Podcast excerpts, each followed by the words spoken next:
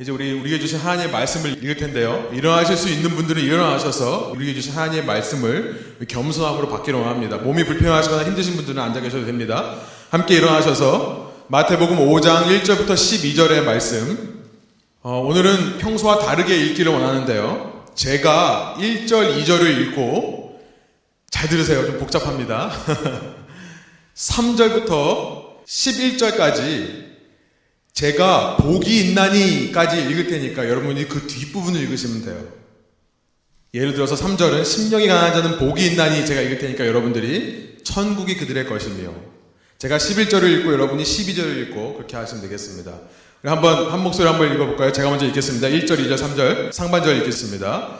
예수께서 무리를 보시고 산에 올라가 앉으시니 제 아들이 나아온지라 입을 열어 가르쳐 이르시되 심령이 가난한 자는 복이 있나니 천국이 그들의 것이며 애통하는 자는 복이 있나니 그들이 위로를 받을 것이며 온유한 자는 복이 있나니 그들이 땅을 기업으로 받을 것이며 의에 줄이고 목마른 자는 복이 있나니 그들이 배부를 것이며 긍휼히 여기는 자는 복이 있나니 그들이 긍휼히 여김을 받을 것이며 마음이 청결한 자는 복이 있나니 그들이 하나님을 볼 것이며 화평하게 하는 자는 복이 있나니 그들이 하나님의 아들이라 일컬음을 받을 것이며 의를 위하여 박해를 받은 자는 복이 있나니 천국이 그들의 것임이라. 나로 말미암아 너희를 욕하고 박해하고 거짓으로 너희를 거슬러 모든 악한 말을 할 때에는 너희에게 복이 있나니 함께 읽겠습니다.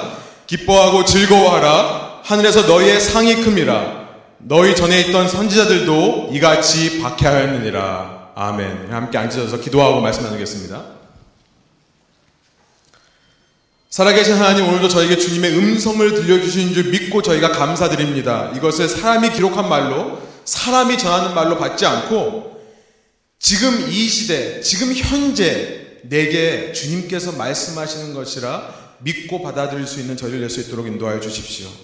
그래서 사람으로 위로받는 것이 아니라 오직 살아계신 예수님만으로 위로받고 이 자리를 돌아가는 저희를 낼 수 있도록 인도하여 주십시오. 감사와 찬양을 주께 올려드리며 예수 그리스도의 이름으로 기도합니다. 아멘. 예, 우리는 계속해서 마태복음 5장부터 7장까지 기록된 예수님의 설교 말씀을 살펴보고 있습니다. 5장 1절에서 예수님께서 산 위에 올라가셔서 말씀하셨다라고 해서 우리가 산상수훈, the Sermon on the Mount, 산상수훈이라고 흔히 부르는 말씀드립니다. 어, 슬라이드를 보시면요. 예, 제가 요즘 어, 휴가철이라서 다들 휴가가 있기 때문에 제가 한번 여행을 한번 가보려고 그래요. 저는 휴가를 못 가서 그냥 집에서 구글로만 이렇게 혼자 여행을 갔다 왔습니다.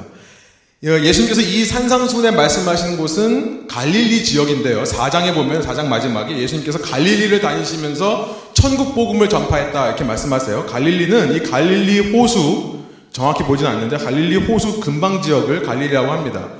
여기에 가보면 실제로 지금 가보면요 예수님께서 이 산상수훈의 말씀 우리가 오늘 읽은 이 비아리투드라고 하는 이 팔복의 말씀을 말씀하신 장소로 축축되는 곳이 있어요. 여기 지도에는 잘 안 보이는데 Mount of Beatitude라고 여기 있습니다. 그래서 한번 다음 슬라이드 보여주시면 이렇게 실제 표지판이 있습니다. Mount of Beatitude로 가는 길이 있어요. 히브리 말로 하르 하오세르라고 써 있는데요. 이게 하르라는 게 마운틴이고 하오세르가 블레스드라는 뜻이에요. 그래서 여기로 가면 있다고 하는데 가보면요 실제로 갈릴리 바다에서 북쪽을 보면 다음 슬라이드 사실은 산이라고 말할 수 있는 장소는 아니에요. 갈릴리 근방에는 산은 있지만 우리가 여기서 보듯이 이렇게 높은 산들은 없습니다. 단지 언덕들이 있는 거예요. 갈릴리 호수를 기점으로 해서 북쪽과 서쪽으로 이렇게 높은 경사가 있는 언덕들이 있습니다. 가운데 보시면 뭔가 하얀색 반짝거리는 곳이 있죠. 거기가 예수님께서 이 팔복의 말씀, 산상수훈의 말씀을 말씀하신 곳으로 추정되는 장소예요.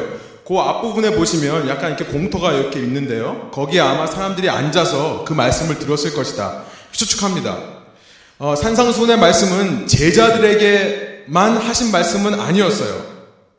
물론 5장 1절에 제자들이 나왔다라고 해서 우리가 제자들만 이야기를 들었는가 생각할 수 있지만요. 4장 마지막 절에 보면 예수님께서 그렇게 병자를 고치시니까 수많은 무리가 따랐다고 그랬죠.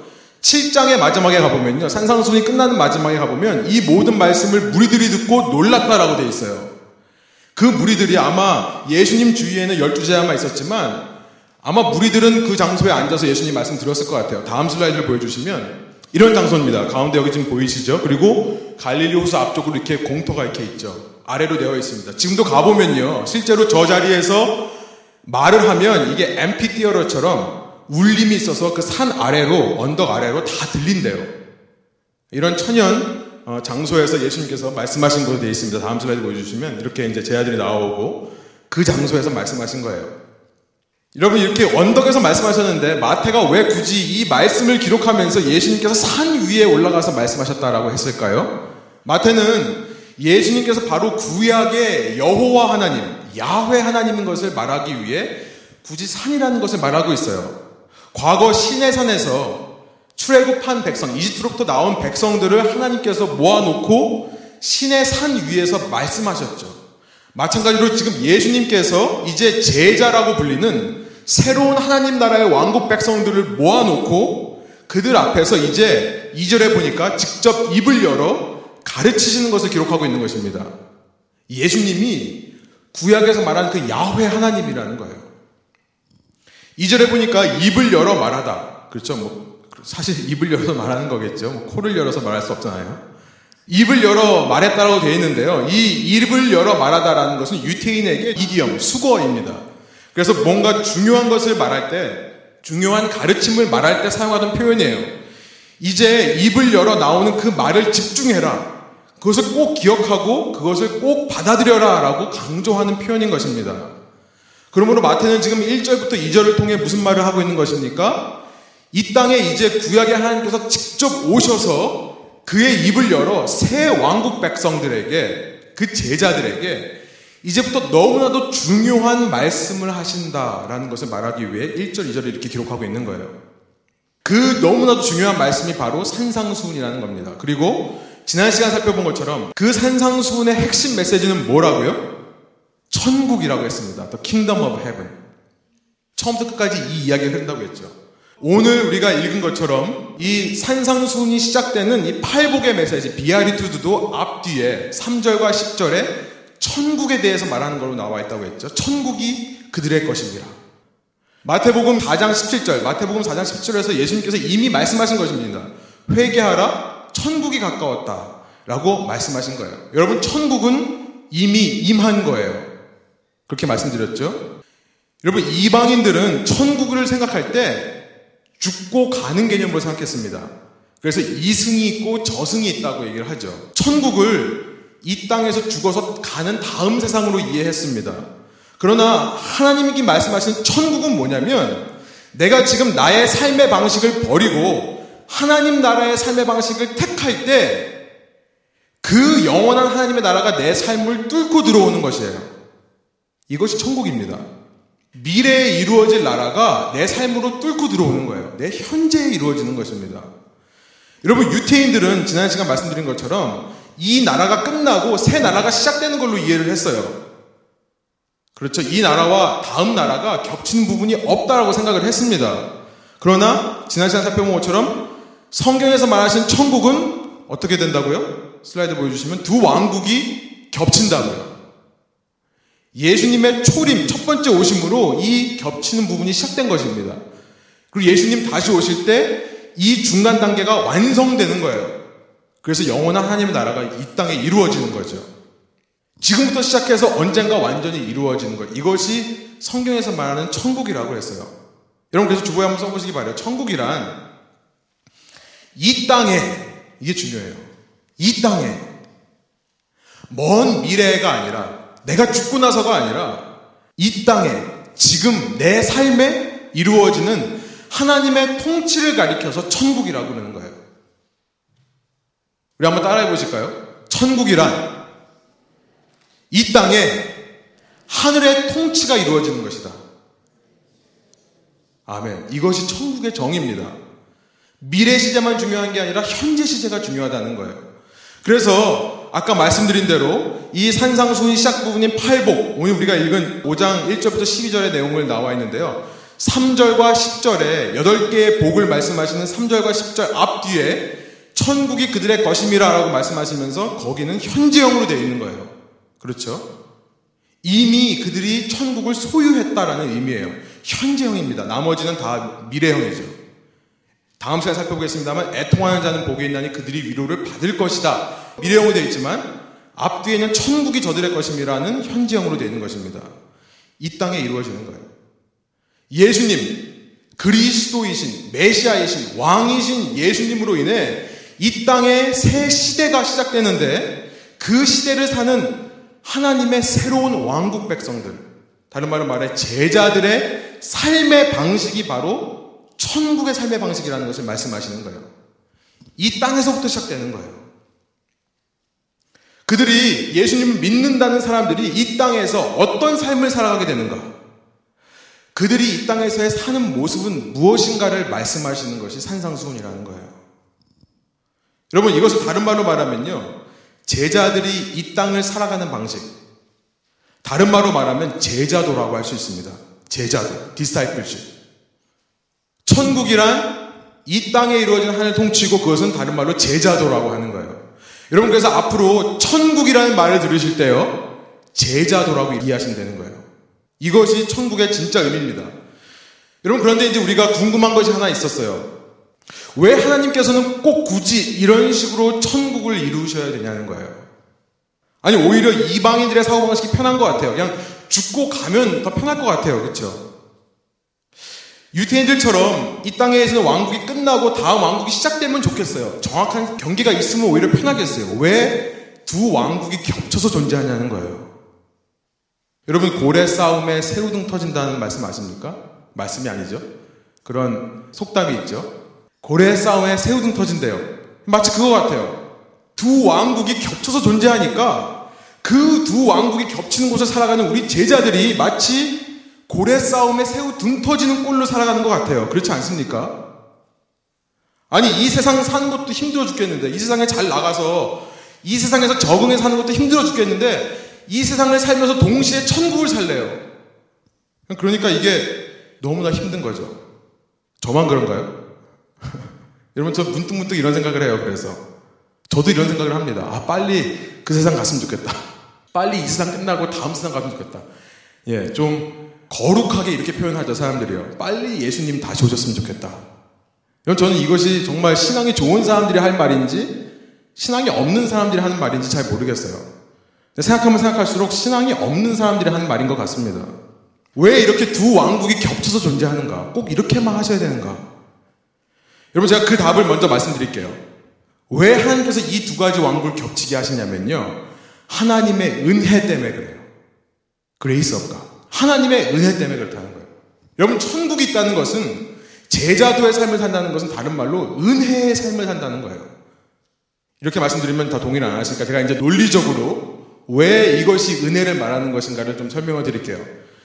하나님께서 이걸 설명하시기 위해서 저에게 한 가지 이야기를 생각나게 해주셨는데 그 이야기를 좀 나누려고 그래요. 이것은 제가 지어낸 이야기가 아니라 예수님께서 하신 말씀의 이야기예요. 비유의 이야기예요. 누가복음 15장에 기록된 우리가 흔히 탕자의 비유라고 말하는 두 아들의 비유의 이야기가 생각나게 하셨습니다. 제가 이걸 통해서 어떻게 천국이 겹쳐 존재하는 것이 하나님의 은혜인지를 설명해 드릴게요.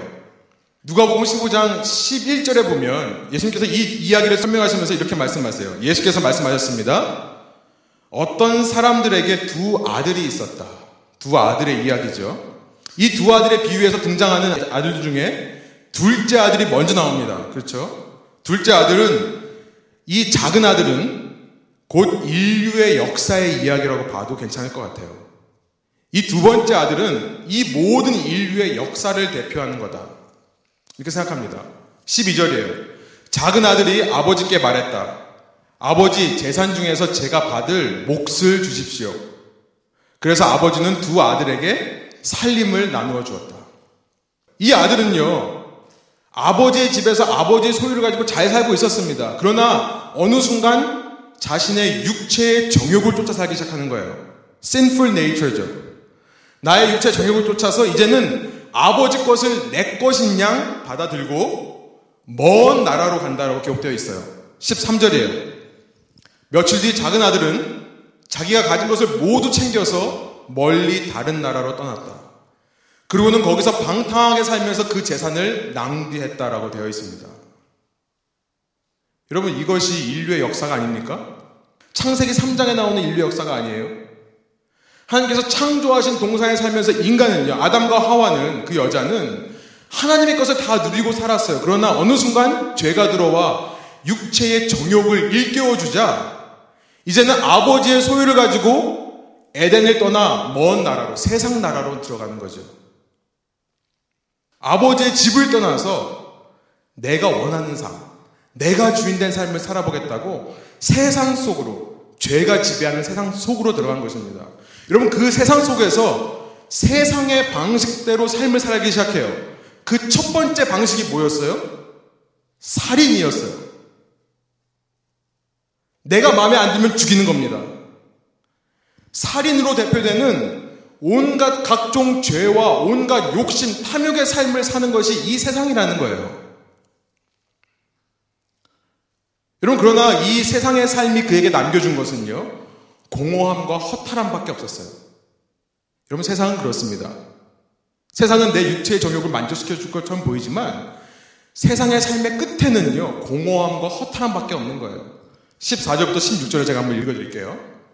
그가 모든 것을 탕진했을 때 그 나라 전역에 전체 그 나라에 심한 흉년이 들어 형편이 어려워지기 시작했다. 그래서 그는 그 나라 사람에게 일자리를 얻었는데 그 사람은 그를 들판으로 내보내 돼지를 치게 했다. 기가 막히죠? 그는 돼지가 먹는 쥐엄나무 열매로라도 배를 채우고 싶었지만 그것마저 주는 사람이 없었다. 여러분 이것이 세상의 실체라는 거예요. 이 탐욕과 욕심의 세상의 한계입니다. 이것이 리밋이에요.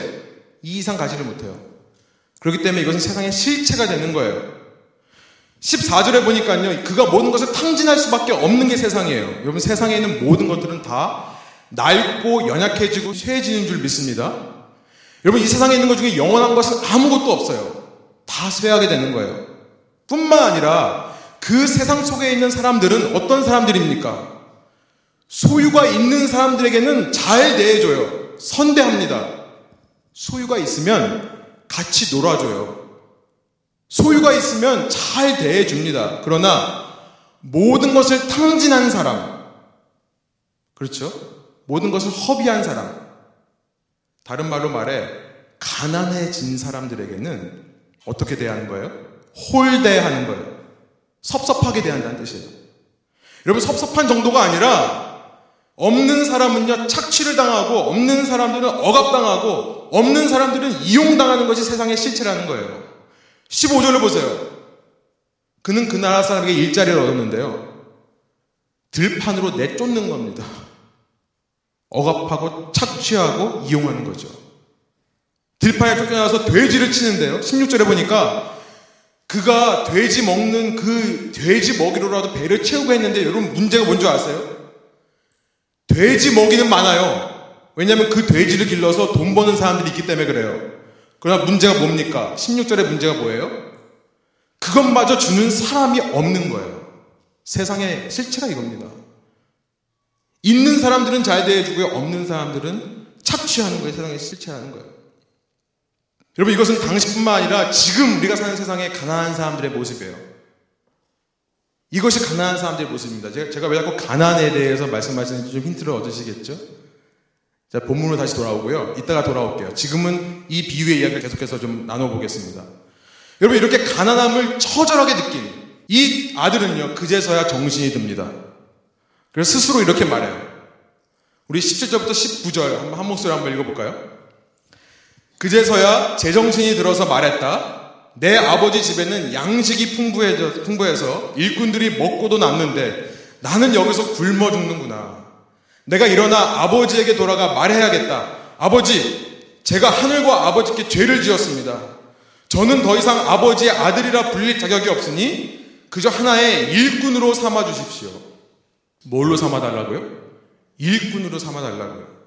그래 이제 아버지의 집으로 돌아가자. 집으로 돌아가자. 여러분 그 집에는 어떤 아버지가 기다리고 계십니까? 착취하고 이용하고 사람들을 억압하는 아버지입니까? 아니요.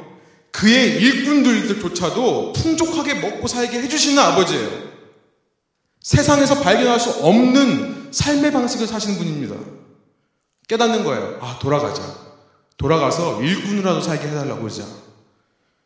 여러분, 그래서 그가 이제 세상을 향해 가던 길을 돌려서 아버지의 집을 향하기 시작합니다. 여러분, 이것이 은혜가 아닙니까? 돌아가는 집이 있다는 것, 돌아갈 수 있는 집이 있다는 것. 여러분, 이것이 은혜가 아니에요. 돌아가는 집에서 나를 맞아주실 아버지가 있다는 사실, 은혜 아닙니까? 여러분, 은혜를 깨달으면 사람은 회개하게 되어 있는 거예요. 내가 가던 세상의 길을 돌이켜서 유턴해서 아버지의 집으로 향하는 것. 이것이 메타노예요. 회개입니다. 유턴이에요. 은혜를 체험한 사람들은, 하나님의 은혜를 기억하는 사람들은 돌아서는 겁니다. 그래서 이전의 세상 방식을 버리고 그렇게 모든 것이 다 낡고 쇠해지는 서로 이용하고 착취하고 억압하는 세상의 방식을 버리고 아버지의 삶의 방식을 따라가려는 참된 회개가 이루어지는 거예요. 여러분, 그러나 은혜는 회개에서 멈추지 않습니다.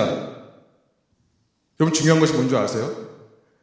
은혜는 지금부터 시작되는 거예요. 아멘. 이제부터 시작이에요. 이 이후에 어떤 일이 일어나는지 보세요. 20절이에요. 우리 한번 한 목소리 읽어볼까요? 그러고서 아들은 일어나 아버지에게 갔다.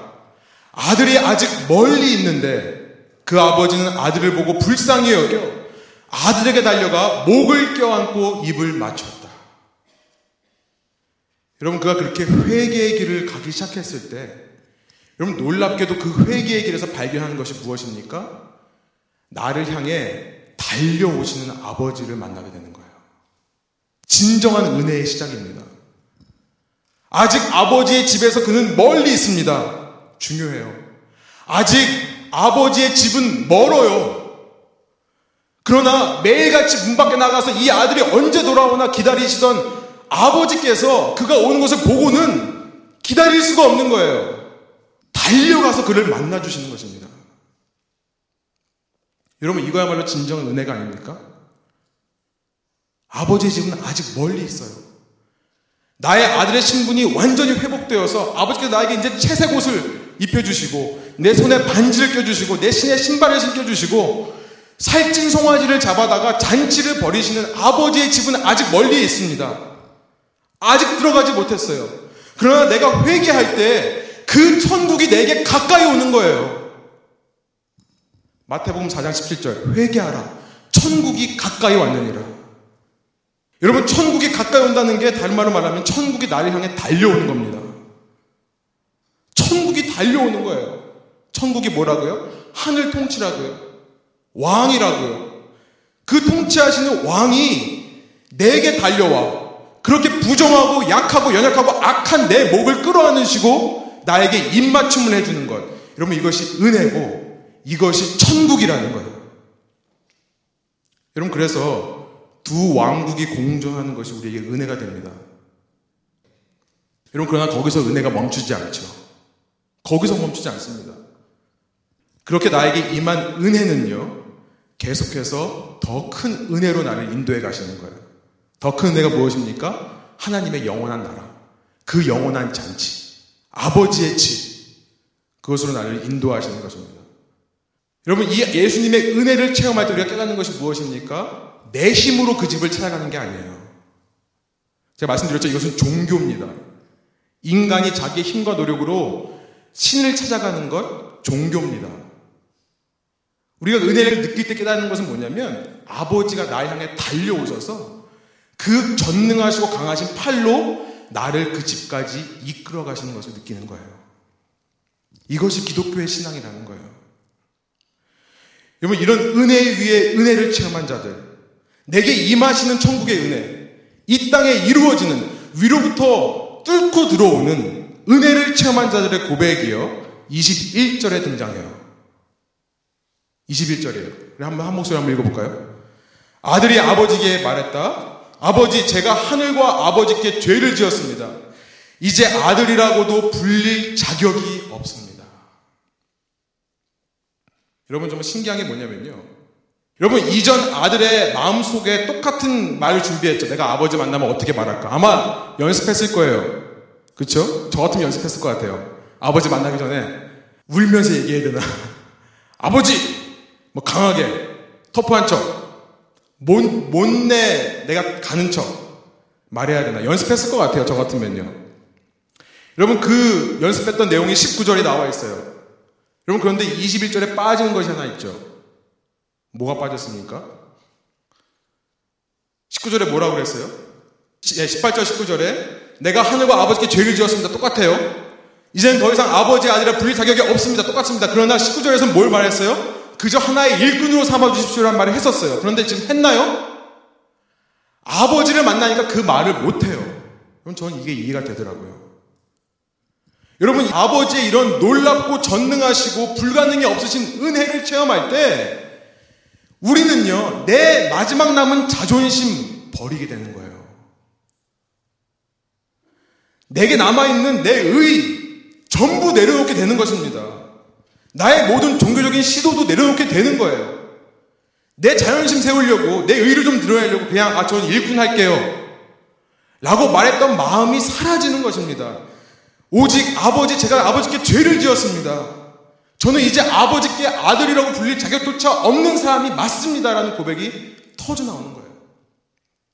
내 쾌락, 내 즐거움, 내 꿈, 이거는 물론 내 소유와 내 마지막 남은 자존심과 내 의까지 다 탕진했을 때에야, 다 탕진했을 때에야 내 중심으로부터 이 고백이 터져 나오는 거예요. 여러분, 오늘 본문 5장 3절이 바로 이 고백을 가리켜서 심령이 가난한 자의 고백이라고 하는 겁니다. 심령이 가난하다는 고백이 바로 이거예요. 가난하다. 라는 이 πτωχοί라는 헬라어는요, 상대적인 빈곤을 말하는 게 아닙니다. 남과 비교해서 내가 없는 거, 쟤는 이게 있는데 난 없어. 이런 상대적인 빈곤이 아니에요. 이것은 절대적인 빈곤을 말하는 거예요. absolute poverty. 절대적으로 없는 겁니다. 객관적으로 기준으로 볼 때 내가 살아갈 힘과 능력과 소유가 없는 상태를 가리켜서 푸토코이, 가난한 자라고 얘기하는 거예요. 그래서 남에게 빌어야 되는 상태. 내가 남의 도움이 없으면 살아갈 수 없는 상태. 누군가를 의지해야지만 살 수 있는 상태를 가리켜서 가난하다고 하는 거예요. 여러분, 그래서 구약을 보면요. 구약 성경을 보면 이 가난하다라는 것은요. 단순히 돈이 없다는 것을 의미하지 않습니다. 하나님은 하나님의 백성을 가리켜서 가난한 자라고 하세요. 내가 가난한 자를 내 백성 삼겠다라고 말씀하시는 것이 구약의 메시지예요. 무슨 말입니까? 의지할 대상을 필요로 하는 사람들에게 내가 하나님이 되어주겠다라는 말씀이에요. 이 세상에서는 착취당하고 억압당하고 이용당해서 가난하게 된 사람들. 이 세상에서 소망이 없기 때문에 소망이 끊어졌기 때문에 이 세상을 넘어 존재하시는 하나님만을 소망하게 되는 그 사람들을 하나님의 백성 삼아 주시겠다라고 말씀하시는 거예요. 동일한 이 비아르트 복이 있나니의 말씀을 기록한 누가는요. 누가 보면 6장에서 그래서 그냥 가난한 자는 복이 있다라고 말하고 끝나는 거예요. 가난하다는 말 속에 이 의미가 들어 있습니다. 오늘 본문에서 마태는요. 이것을 구약의 의미를 반영해서 심령이 가난한 자들이라고 표현해 주고 있는 거예요. 동일한 의미입니다. 심령, 그 영혼이 가난한 자들. 곧 마음에 하나님을 바랄 수밖에 없는 상황에 처한 자들. 그래서 하나님만이 내 소망이라고 외치는 자들은 복이 있다라고 풀어서 기록해 준 겁니다. 복이 있다는 이 말은요, 헬라 말로 마카리오스라는 뜻이에요. 마카리오스. 이 복이 있다는 것은 우리가 생각하는, 우리가 흔히 생각하는 복이 아니에요.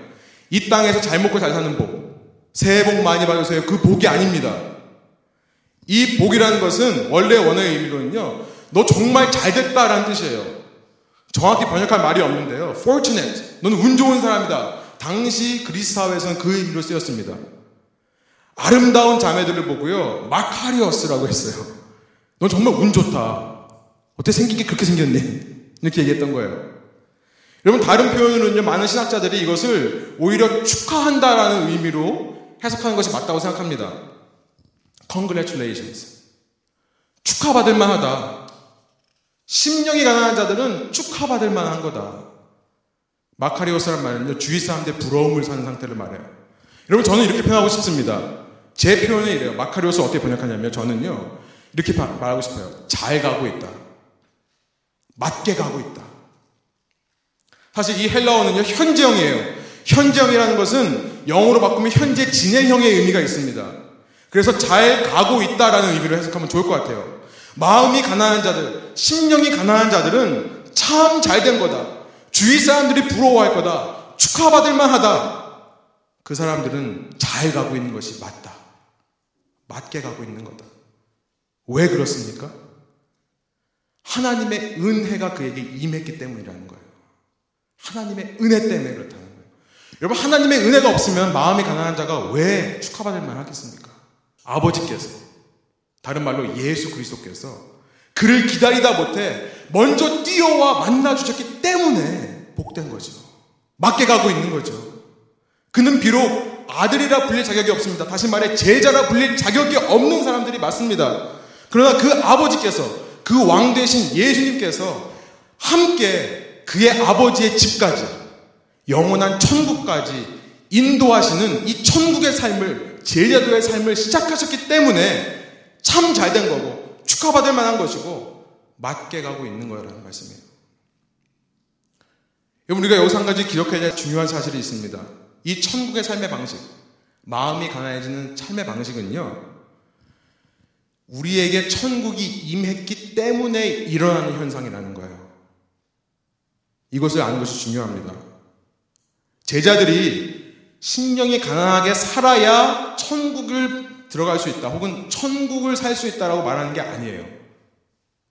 우리가 아까 읽었지만요. 이 모든 비아르투, 이 있나니의 말씀은 두 부분으로 되어 있어요. 아까 제가 읽은 부분이 있었고 여러분들이 읽은 부분이 있었죠. 제가 읽은 부분은요. 이 복 있는 사람이 어떤 사람들인가를 묘사하는 부분이에요.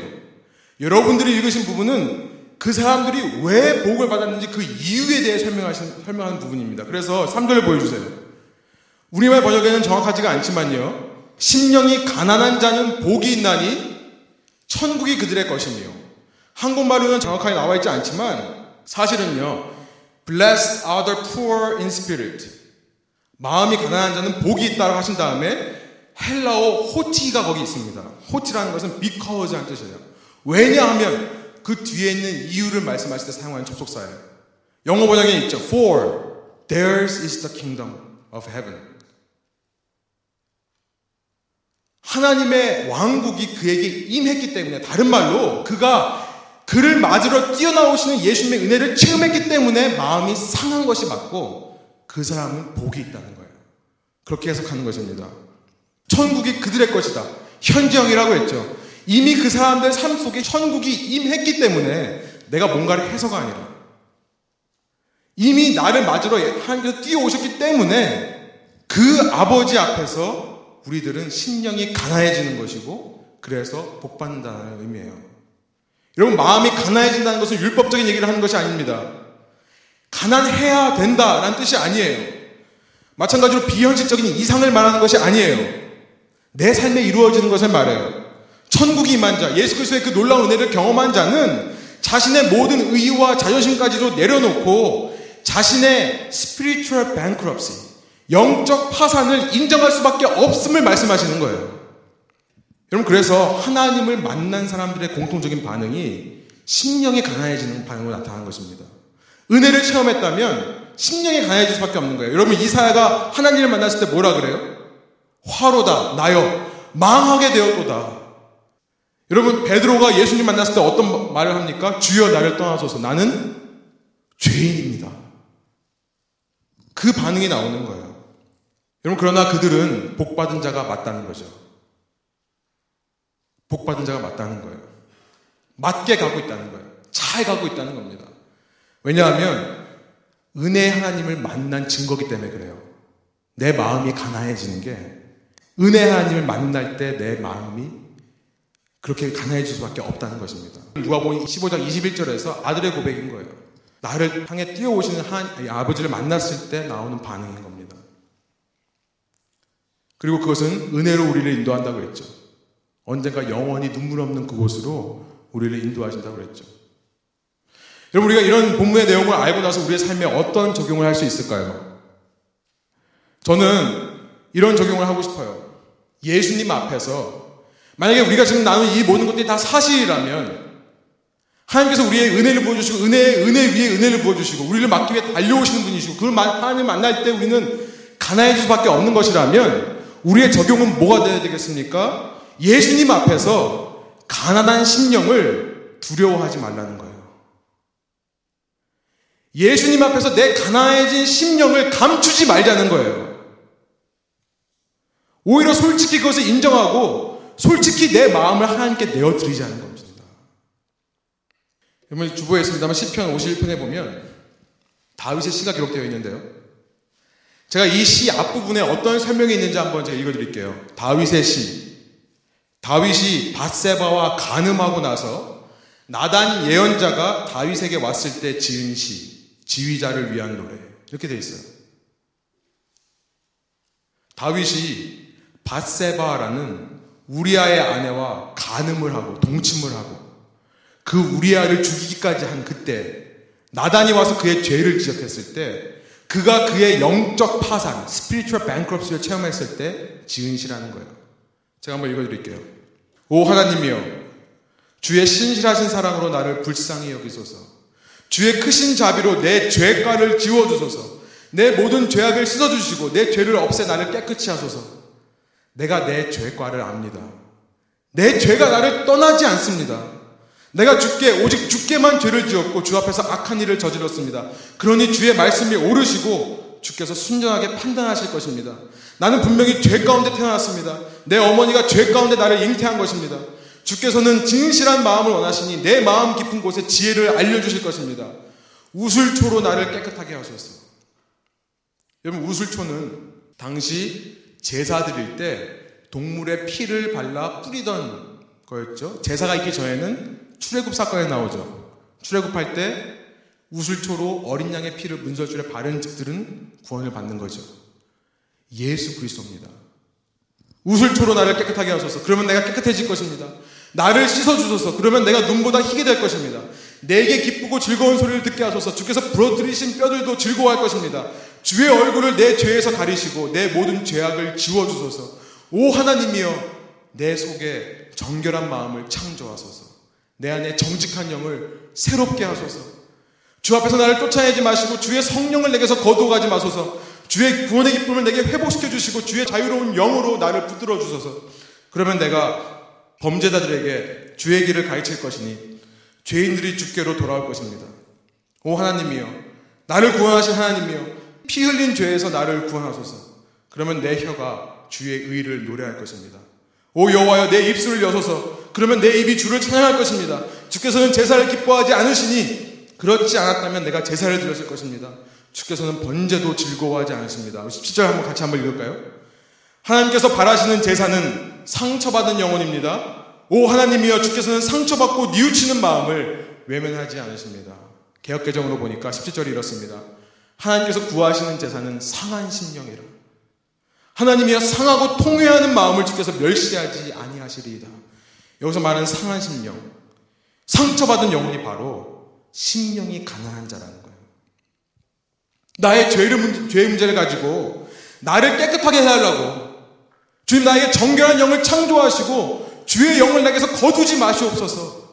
내 죄악을 지워달라고 엎드리며 애원하는 그 마음, 나를 불쌍히 여겨달라고. 다윗이 나단이 이 얘기를 했을 때 모든 백성 앞에서 금식하며 울고 기도했던 그 모습. 상해하고 통회하는 마음, 뉘우치는 마음으로 외면하지 말라고 간절하게 호소했던 그 마음이 가난한 자라는 거예요. 마음이 가난한 자. 여러분 순간순간 이 땅을 살며 믿음이 흔들릴 때 내 마음속에 의심이 들고 정말 하나님이 계시긴 한 건가? 하나님이 나를 사랑하는 것은 맞나? 내 속에 죄의 문제가 끊이지 않는 것을 볼 때, 내가 똑같은 죄를 짓고 또 짓고 또 짓고 안 지어야지 하면서도 또 짓고 또 짓고 하는 그런 나의 모습을 볼 때, 계속해서 이 세상에 세상의 논리와 그 세상의 유혹들이 나를 찾아올 때, 이 세상이 끝나지 않고 이 세상이 계속해서 나에게 악한 영향력을 가져올 때, 죄와 상황의 법이 나의 몸을 사로잡아 오는 것을 볼 때, 여러분 그때 나의 영적인 파산을 포장하지 말자는 거예요. 포장하지 말자는 거예요. 이것은 종교입니다. 아픈데도 힘든데도 아닌 척하고 와서 앉아 있는 거 아닙니까? 하나님 앞에서 내 힘들고 악하고 어려움들을 그대로 보여주지 않는 거예요. 아무렇지도 않은 척, 잘 살고 있는 척 하는 것이 아니라 하나님께 심각하게 매달리는 겁니다. 여러분, 진정으로 심령이 가난한 사람은 다윗처럼 눈치 보지 않는 거예요. 사람들 신경 쓰지 않는 거예요. 왕이라 하더라도 품위를 지켜야 함에도 불구하고 엎드려서 우는 겁니다. 말씀을 마무리하면서 예수 그리스도께서 성령을 통해 라오디게아 교회를 향해 하신 경고의 말씀을 읽기를 원해요. 제가 주부에 자의가 없어 실지는 못했는데요. 여러분 나중에 이제 우리 소그룹에서 나누실 때 3번 문제에 있습니다. 요한계시록 3장 17절만 제가 한번 읽어드릴게요. 17절, 18절 성경책 있으신 분들은 좀 같이 가서 펴서 읽어주셔도 좋겠고요. 요한계시록 3장 17절과 18절에 이런 말씀이 있어요. 내가 말하기를 나는 부자라 풍족해 부족한 것이 하나도 없다 하나 너는 자신이 비참하고 불쌍하고 가난하고 눈멀고 벌거벗은 사람인지를 알지 못한다. 그러므로 내가 내게 경고한다. 내가 풍족하게 되려면 내게서 불로 정련한 금을 사거라. 너의 벌거벗은 수치를 드러내지 않으려면 흰 옷을 사서 입어라. 내가 보고 싶으면 안약을 사서 내 눈에 발라라. 여러분 라오디게아 교회 교인들의 문제가 뭐였다고요? 가난한 게 문제였습니까? 아니에요. 예수님은 지금 그들이 가난한 걸 꾸짖는 게 아니에요. 그들의 실상은 가난한데요. 그들은 그들의 영적 파산을 인정하지 않은 게 문제라는 거예요. 겉으로는 부유한 척 한 거예요. 아무 문제가 없는 척 한 겁니다. 이 말씀의 적용은 이렇습니다. 이런 모습 되지 말자는 거예요. 우리가 최소한 하나님의 은혜를 체험했고 나를 향해 달려오시는 아버지의 은혜를 체험한 자들이라면 이런 모습으로 나가지 말자는 거예요. 라오디게아 교회를 향한 경고가 무엇입니까? 내가 너희를 뱉어버리시겠대요. 왜요? 차지도 않고 덥지도 않기 때문에 그래요. 미지근하기 때문에. 여러분 우리가 하나님을 구역질나게 하는 사람들 되지 말자는 거예요. 상한 심령으로 나가자는 거예요. 하나님께서 그걸 기뻐하신다는 겁니다. 여러분 우리가 이렇게 나아갈 때요. 우리는요. 가난한 자들에게 복음, 굿뉴스를 전하러 오신 그렇죠. 이사야서 61장과 누가복음 4장에 이렇게 기록되어 있죠. 예수님께서는 이 땅에 가난한 자들에게 복음을 전하러 오셨다 그래요. 그렇게 가난한 자들에게 복음을 전하러 오신 예수님을 그 어느 때보다 더 깊이 경험하게 될 줄로 믿습니다. 상한 심령으로 나아갈 때요. 하나님께서 우리에게 세상이 줄 수 없는 황금을 주실 줄 믿습니다. 세상이 입혀줄 수 없는 흰옷, 성도의 거룩한 행실, 그 흰옷을 입혀주실 줄 믿습니다. 하나님께서 우리의 눈에 하나님의 안약을 발라서 똑같은 세상을 살지만 이제는 이 세상에서 천국을 발견하며 살게 될 줄 믿습니다. 첫 번째 적용은 이겁니다. 우리가 이 땅을 살면서 흔들리고 좌절되고 절망될 때 이 은혜의 메시지를 선포하자는 거예요. 제일 먼저는 내 자신에게 선포하자는 겁니다. 마음이 가난한 자가 되어 하나님 앞에 부짖자는 거예요.